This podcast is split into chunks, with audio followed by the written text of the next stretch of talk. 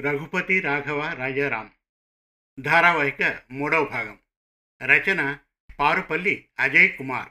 కథాపటనం మల్లవరపు సీతారాం కుమార్. జరిగిన కథ.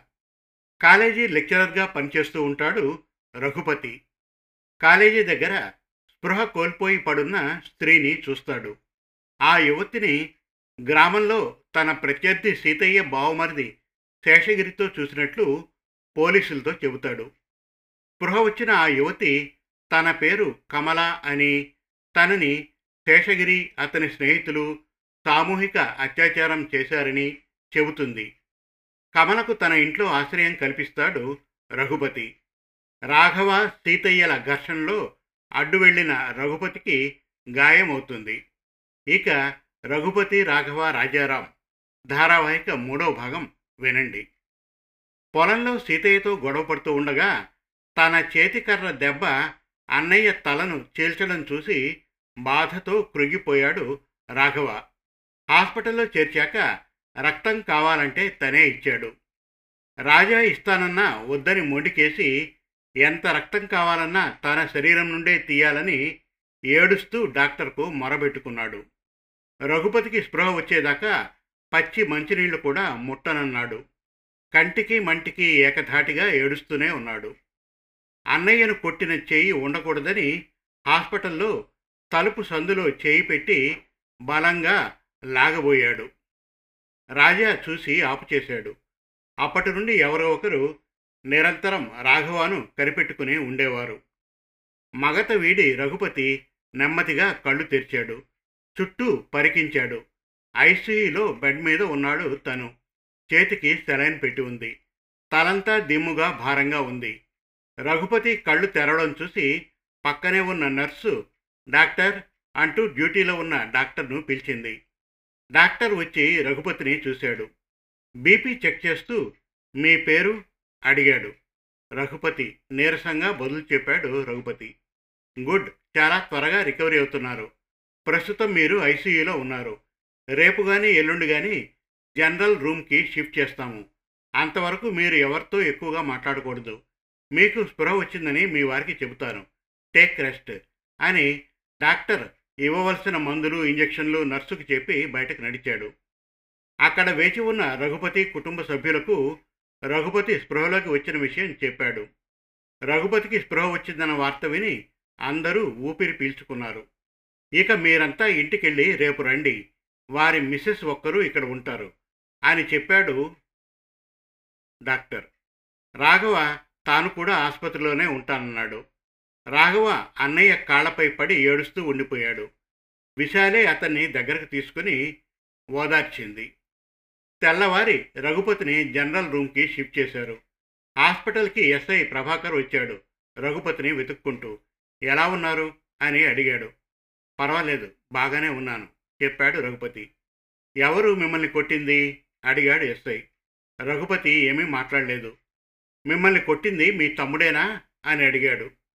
రఘుపతి ఎవరు చెప్పారు? అన్నాడు. ఎవరో ఫోన్ చేసి చెప్పారు. పేరు చెప్పలేదు.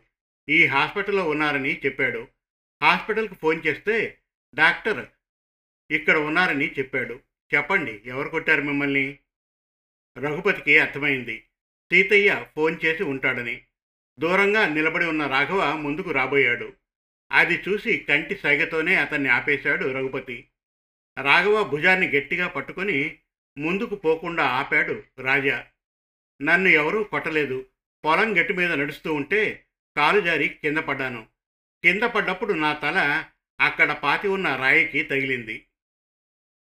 మరి డాక్టర్లు వేరే రకంగా చెప్తున్నారు మీ తల మీద తగిలింది గట్టి కర్ర దెబ్బ అని చెబుతున్న ఎస్ఐని ఆపు చేస్తూ చూడండి ఎస్ఐ గారు దెబ్బ తగిలింది నాకు. నా స్టేట్మెంట్ కావాలంటే నేను చెప్పింది రాసుకోండి.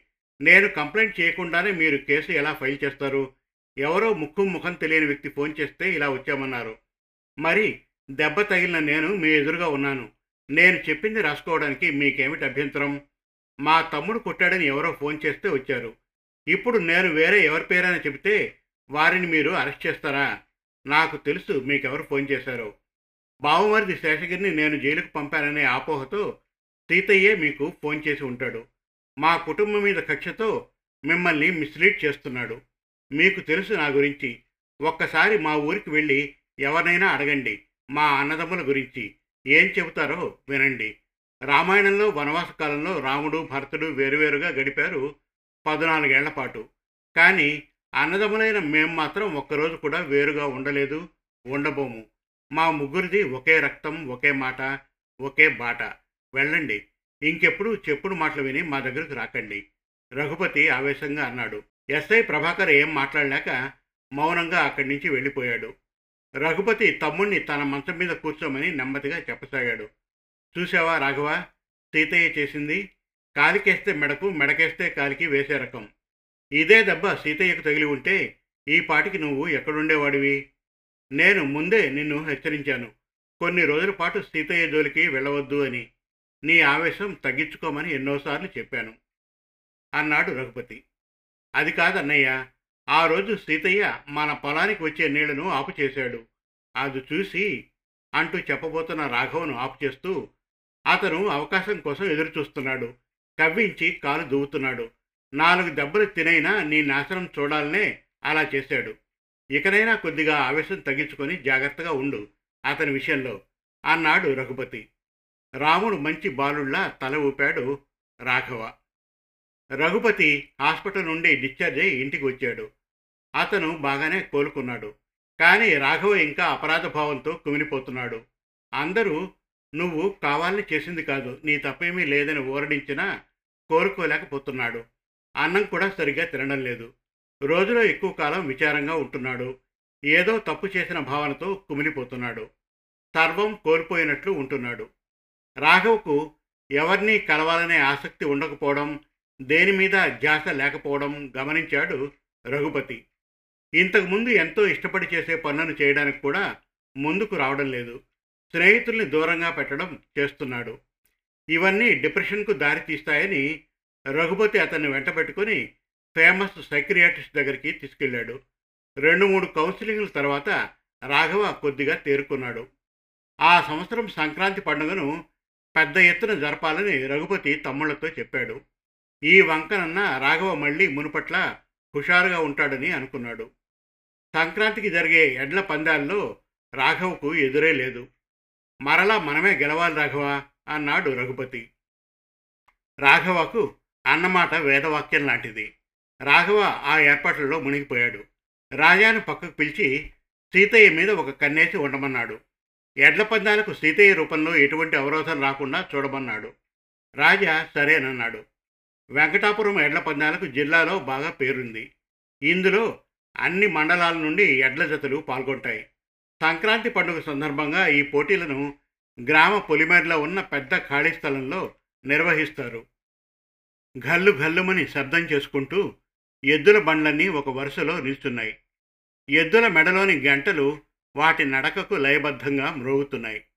మొదటగా పోటీలో పాల్గొనే బండ్లన్నీ ఊళ్ళో ఉన్న శివాలయం వద్దకు చేరుకున్నాయి. పోటీదారులందరూ శివాలయంలోకి వెళ్ళి ఆలయ ప్రాంగణంలో గల నందీశ్వరునికి తల వంచి నమస్కరించారు. ఎవరి బండ్లకు సంబంధించిన వారు తమ బండకు కట్టి ఉన్న ఎడ్లకు కుంకుమ దిద్ది హారతులిచ్చారు. రాఘవ ఎడ్ల బండికి విశాల వచ్చి ఎడ్లకు కుంకుమ దిద్ది వాటికి నమస్కరించింది. రాఘవ నుదుటిన కుంకుమదిద్ది ఆశీర్వదించింది. హారతి వెలిగించి ఎద్దుల ముందు మూడుసార్లు తిప్పింది. రఘుపతి గాంధీ గారు కూడా వచ్చి రాఘవకు ఆశీస్సులు అందజేశారు.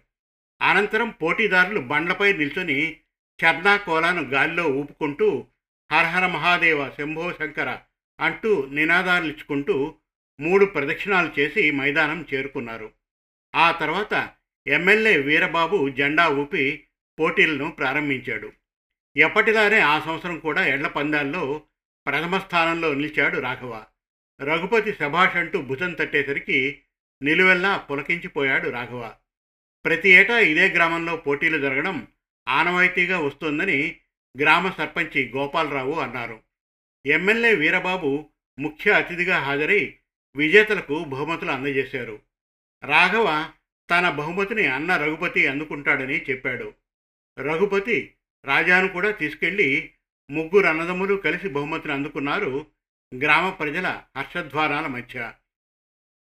ఈ పోటీలకు వివిధ మండలాల నుండి వచ్చిన వారికి సౌకర్యాలను భోజన ఏర్పాట్లను గాంధీ కుటుంబం కల్పించారు. ఎమ్మెల్యే వీరబాబు పాడి రైతుల్ని ఘనంగా సత్కరించారు. గ్రామంలో జరిగే ఎడ్ల పరుగు పోటీలకు అన్ని మండలాల నుండి ఎడ్ల జతలు రావడం ఆనందంగా ఉందని ఎమ్మెల్యే వీరబాబు అన్నారు. సంస్కృతి సాంప్రదాయాలను కాపాడాల్సిన బాధ్యత అందరిపైన ఉందన్నారు. రాబో కాలంలో పాడి రైతులకు మరిన్ని పథకాలు అందజేసేందుకు కృషి చేస్తామన్నారు. ఎడ్ల పందాల నిర్వహణకు చేయూతనిచ్చిన గాంధీ గారి కుటుంబాన్ని కొనియాడారు. అందరూ వెళ్ళిపోయేదాకా ఉండి ఎవరికీ ఏ అసౌకర్యం కలగకుండా చూసి రమ్మని రాజాకు చెప్పి మిగిలిన కుటుంబ సభ్యులందరూ ఇంటికి వెళ్ళారు. రాజా సరేనని చెప్పి పోటీలకు వచ్చిన అందరూ వెళ్ళిపోయే వరకు ఉన్నాడు. అంతా అయి ఇంటికి పోయేసరికి రాత్రి తొమ్మిది గంటలైంది ఇంట్లోకి వెళ్తూనే అందరూ హాల్లో కూర్చొని ఉండడం చూశాడు. ఒక పక్కగా కూర్చొని ఉన్న కళ్యాణిని చూస్తూనే ఒక్క క్షణం అలానే నిలబడిపోయాడు. ఇంకా ఉంది. రఘుపతి రాఘవ రాజారాం. ధారావాహిక నాలుగవ భాగం త్వరలో. మరిన్ని చక్కటి కథల కోసం కవితల కోసం వెబ్ సిరీస్ కోసం మన తెలుగు కథలు డాట్ కామ్ విజిట్ చేయండి. Thank you